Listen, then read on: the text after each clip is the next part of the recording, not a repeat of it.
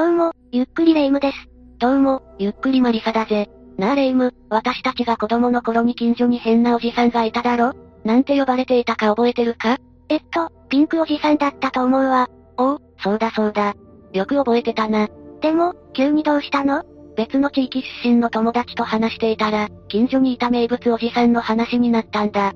うちの近所にもいたのは覚えていたんだが、名前が思い出せなくて困っていたんだぜ。ああいう変わり者って、今思うとなかなか危険な感じだったわね。まあそうだが、地域の人だし危険はないんじゃないか？変な人なだけで実害はないだろ？そう言いたいところだけど、近所の名物的な人物が、起こした凄惨な殺人事件もあるのよ。おいおい、そんな事件があるのか？それじゃ今回は和歌山正午視察事件を紹介するわ。それでは、ゆっくりしていってね。まずは事件の概要から話していくわね。悲劇が起きたのは2015年2月5日の夕方よ。舞台となったのは、和歌山県紀の川市の閑静な住宅街だったわ。おいおい、意外と最近の事件なんだな。被害に遭ってしまったのは誰なんだ？紀の川市に住んでいた当時小学5年生の少年、森田敏くんよ。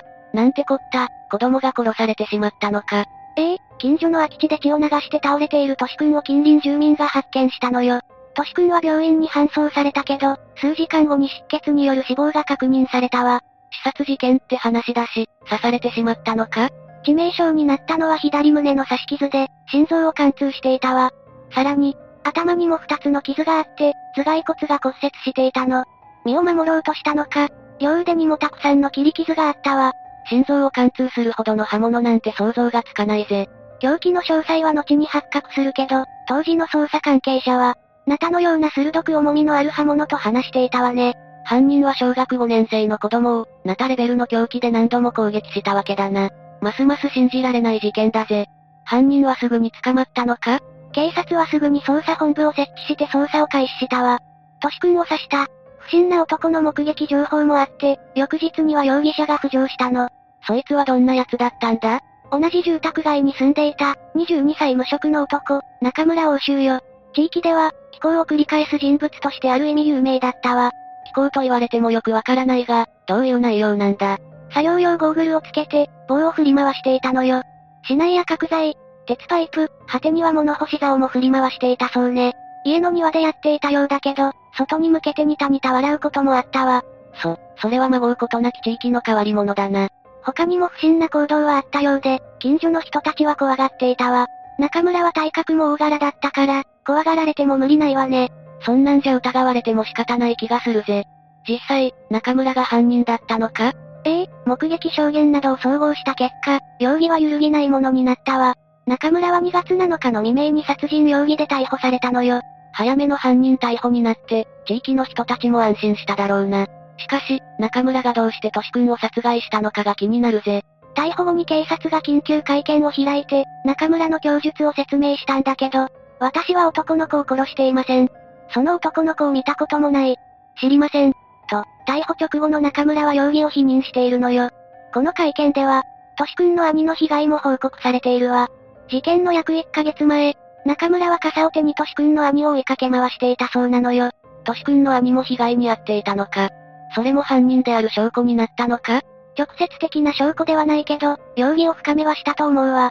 決定的な証拠もあったんだよな。ええ逮捕後の家宅捜索で、中村が所持していた刃物が3本押収されたわ。軍隊でも使われることのある、くくりナイフに近い刃物だったそうね。漫画で見たことがあるぜ。くくりナイフを模した、瓶の酒とかもあるし、有名な武器だよな。そしてその中の一本から、トシ君の DNA が検出されたわ。じゃあ、中村が犯人というのは確定だな。もはや否定のしようがないぜ。でも中村は事件当時のアリバイについて、家でテレビを見ていたという主張もしていたわ。証拠も出ているし、もう言い逃れはできないぜ。その通りで、証拠が揃うにつれて、中村は関与を認めるようになったわ。犯行を認めた後は偉いことやってもうたと証言しているわね。本当にそう思ってるのかが疑問だな。にしても、中村と森田兄弟の接点がわからないぜ。兄も追いかけ回されていたようだが、何かトラブルがあったのか？ここからは事件前の被害者と犯人、それぞれのことを話していくわね。ああ、めちゃくちゃ気になるからお願いするぜ。まず被害者となったとしくんだけど、近所の人によると、明るくて人懐っこい子、元気でやんちゃな子だったそうね。元気に外を駆け回るような子だったんだろうな。家庭に問題があるとか、そういうわけでもなさそうだぜ。そうなんだけど、森田兄弟は木の川市に引っ越してまだ3ヶ月目だったわ。両親の離婚を機に、父親と一緒に転居してきたのよ。多感な時期に両親が離婚して、知らない町に引っ越してきていたのか。そう聞くと、元気だったという評判も少し悲しく思えてくるぜ。気丈に振る舞うためにやんちゃさを見せていた可能性はあるわね。小学5年生といえば、十分に親に気遣いができる年頃よ。そんな子を手にかけるなんて、中村はどういう奴だったんだ。事件前の中村についてだけど、近所の人たちは、人を避けている感じがした。最近は家に引きこもりがちだったと話しているわね。作業用ゴーグルをかけて木刀を振っているのに、控えめなコメントだな。そうね。でも不審に思われていたのは間違いないわ。逮捕直後には、棒とかいっぱい持ってたし、もしかしたらあの人かなと思っていた。と話す住民もいたのよ。オブラートに包んだあいつはやると思ってましたコメントだな。しかし、そんな中村と森田兄弟に接点があったのか？中村は気候を繰り返していて、近所でも噂になっていたのよ。おじさんではないけど、地域の名物状態だったと考えられるわ。昔は名物おじさんにちょっかいかける子供もいたが、まさか。これはあくまで中村の証言だけど、としくんにからかわれたことがあるそうなのよ。昔の子供はそういうノリがあったが、身に覚えがある分、ゾッとするぜ。子供だし、ありえない話ではないわね。その上で問題だったのは、中村が想像を絶するほどの危険人物だったという点よ。中村は昔からその町に住んでいたんだろ？危険人物として見られていなかったのか？中村はずっと同じ町に住んでいたこともあって、近所に昔のことを知っている人も多かったわ。中村がどんな家に生まれて、どんな青春時代を送ったのかが気になるぜ。中村が生まれた家は裕福だったようね。父親は大学に勤める出世株で、地元では区長も務めていたわ。母親も、地域の民生委員をしながら茶道や華道の先生をするような、人物だったのよ。中村には姉もいるんだけど、成績優秀だったそうね。裕福な家だが、教育熱心って感じがするぜ。実際にそうだったようね。近所の人は、あそこの一家は母親も子供もみんな、父親に対して敬語を使っている、とも話しているわ。全員が父親に敬語とは、随分と昔かぎの家だったんだな。中村は家の重圧に耐えられなくなったのか？本心は中村にしかわからないわね。でも、子供時代はスポーツ好きで剣道教室にも、通っていたのよ。おとなしいけどユーモアのある発言もするような少年だったの。思ったより普通だな。もっと片鱗があるかと思ったぜ。片鱗もあったみたいで、中村の昔の友人は、基本的に明るい人間だったが、変なところで怒ることがあった。冗談のつもりが本気で怒られたこともあり、根に持つタイプだった。と中村について話しているの。その人は小学校高学年の頃、中村から、1日10通の嫌がらせメールを送りつけられたそうね。変なところと執念深さはあったんだな。昔からその片鱗があった中村だけど、変化の決定打になったのは高校入試だったわ。というと、志望校に落ちてしまったのか？ええそこで大きな挫折を味わったようね。受験に落ちた時点で、家での風当たりは厳しくなりそうだな。姉は成績優秀だったそうだから、兄弟で比較されながら育ったと言われているわね。だが、別に高校進学できないわけじゃないだろ？ええ中村は工業高校に進学したわ。剣道部に入ったけど、練習についていけなかったようね。最終的に、中村はいじめを受けて、不登校になって、中退してしまったのよ。高校入試を機に、色々とうまくいかなくなっているぜ。この一連の挫折をきっかけに、素行がおかしくなった。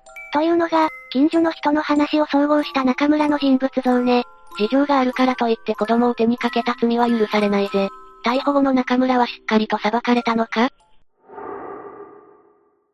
逮捕後の中村だけど、相変わらず気候が目立っていたわ。おいおい、警察の前でもなのか？逮捕後の2月8日に送検された時は、警察車両の後部座席で変顔を披露していたのよ。どういう神経してたらそんなことができるんだ。さらに取り調べでは机の上に1時間も仁王立ちしたり、独り言をつぶやいたりすることもあったわ。取り調べ中の態度は普通で雑談にも、応じていたそうだけど、気候が収まることはなかったわね。あんまりこういうことは言いたくないが、中村は精神疾患があったんじゃないか？ええ中村と接見した弁護人は、精神的な疾患や発達障害があるかもしれないと話していたわ。となると、犯行動機も意味不明だったりしたのか？トシ君にからかわれたことが動機とされているわね。トシ君を暴力団員だと思い込んでいたという話もあるのよ。トシ君は小学生だろ？暴力団はさすがに無理があるぜ。客観的に見ればそうだけど、中村の中では違った可能性があるのよ。中村が何を思っていたのかが、まるでわからないぜ。精神疾患にはそういう病気もあるのか？中村の病気については色々言われてるわね。あくまで私の推測だけど、中村は統合失調症の可能性があるわ。その病気の症状は中村の状態に当てはまるのか？陽性の時は幻覚や妄想、陰性の時は抑うつ感や無気力、引きこもるなどの症状があるわ。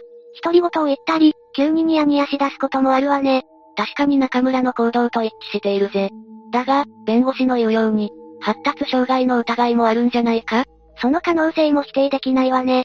発達障害とストレスで、統合失調症を発症したとも考えられるわ。難しい話だな。しかし、そんな状態なら病院に、連れて行った方が良かったんじゃないか？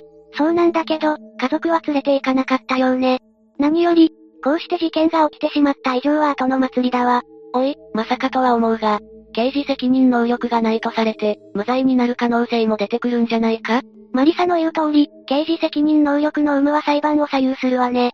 それを確かめるために、中村は鑑定留置に入ったわ。鑑定留置？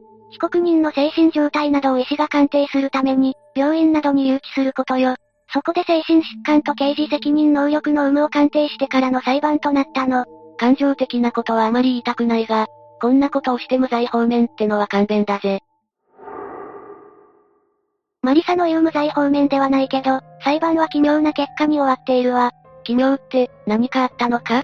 まず判決から話すわね。第一審では、検察側の懲役25年の求刑に対して、判決は懲役16年だったわ。無罪ではなかったんだな。刑事責任能力はあったと判断されたのか？いいえ、犯行当時の中村は心神耗弱状態と判断されたのよ。それで減刑されて懲役16年か。そんなんじゃ、としくんの父親も、納得しないんじゃないか？第三者の私からしても納得いかないぜ。もちろんそうで、としくんの父親は控訴を求める上申書を提出したわ。和歌山地検はこれを受けて、大阪地裁に控訴したのよ。こうして2019年に第二審が開かれたわ。とんでもない長期戦になっているぜ。第二審はどんな判決になったんだ？まず、第二審では一転して、中村に責任能力があったことが認められたわ。やはり、責任能力はあったんだな。どういう根拠でそうなったのか気になるぜ。これは一例だけど、中村はトシ君を殺害した後、凶器の刃物を洗って、血を落としていたのよ。とんでもないことをした自覚があったんじゃないかと、当時から言われていたわね。中村の凶器からトシ君の血液じゃなく、DNA が検出されたのは、そういうことだったのか。本当に心神耗弱で判断能力がなくなっていたなら、そんな隠滅行為はしないと私も思うぜ。単に異常な性格だった可能性もあるけど、責任能力が認められたのは大きいわ。ああ、そうとなれば判決も変わってくるはずだぜ。そのはずなんだけど、第二審の判決も懲役16年だったのよ。責任能力があるのに同じ懲役ってことは、罪が軽く見られたってことになるぜ。そんなの納得いかないぜ。どういう判断がされたのかは謎よ。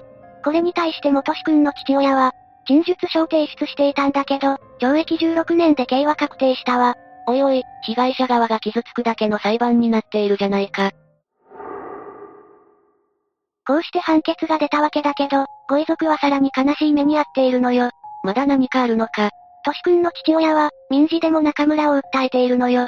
刑事裁判では十分な罰を与えられていないと判断したんだろうな。私が父親の立場でも、同じことをするぜ。この民事裁判では、中村に対して約4400万円の賠償支払いが命じられたわ。お金の問題じゃないが、刑事裁判よりは納得できる結果だな。ここまでなら頷ける内容よね。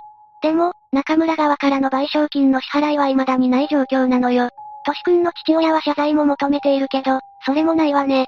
そういうのって、中村の家族が支払ったりしないのか？当然そうなるでしょうけど、中村の家族からの支払いはないのよ。民事訴訟の費用は原告負担だから、森竹には訴訟費用ものしかかったのよ。家族を失ってお金まで失うなんて、あまりにひどい話だぜ。こういうのって国の補助とかないのか？補助金もあったけど、とても足りなかったわ。じゃあせめて、中村の家族が負担するべきだ。病院に連れて行かなかった家族にも責任があるんだぜ。責任を感じていたのかはわからないけど、中村の家族は事件後に、引っ越しているわ。でも、第一審が終わった頃に家に戻ってきたようね。そのタイミングで一度だけ森竹を訪ねてきたそうだけど、態度が良くなかったみたいで追い返されているわ。ほとぼりが冷めた頃を見計らって戻ってきたようにしか思えないぜ。中村の家族の心境は不明だけど、このままじゃ被害者側があまりにかわいそうなのよ。父親はアルバイトなどをしつつ85回払いの訴訟費用の支払いに追われているわ。せめて謝罪や賠償の支払いがあって、森竹が前に進めるようになってほしいぜ。今回の話はどうだった？何度考えても、やっぱり納得がいかないし腹立たしいぜ。判決もそうだし、その後の加害者側の対応もそうだ。これじゃあ、被害者側がやられ損じゃないか。加害者側と比べて、被害者に対する支援が少なすぎるというのは、この事件に限らず問題視されているわね。やっぱりそうなのか？刑務所などの費用を総合すると、加害者側に使われる年間費用は2600億円にも上るわ。対して被害者側の救済や支援に回される金額は年間で10億円程度なのよ。加害者と被害者の費用で、100倍以上の差があるじゃないか。それに、民事訴訟の費用だっておかしい話だぜ。判決が確定した場合、民事訴訟しか加害者を追及する手段はないのよ。そして、民事訴訟は原告が費用を払うしかないのよね。犯人だけを恨むべきだが、今回は怒りの矛先が多すぎるぜ。私もそう思うわ。何にしても、子供の命が奪われた悲しい事件だったわね。近所の変な人というと笑い話になりがちだが、危険性も直視していかなきゃいけないぜ。そうね。というわけで今回は和歌山省吾視察事件について紹介したわ。それでは、次回もゆっくりしていってね。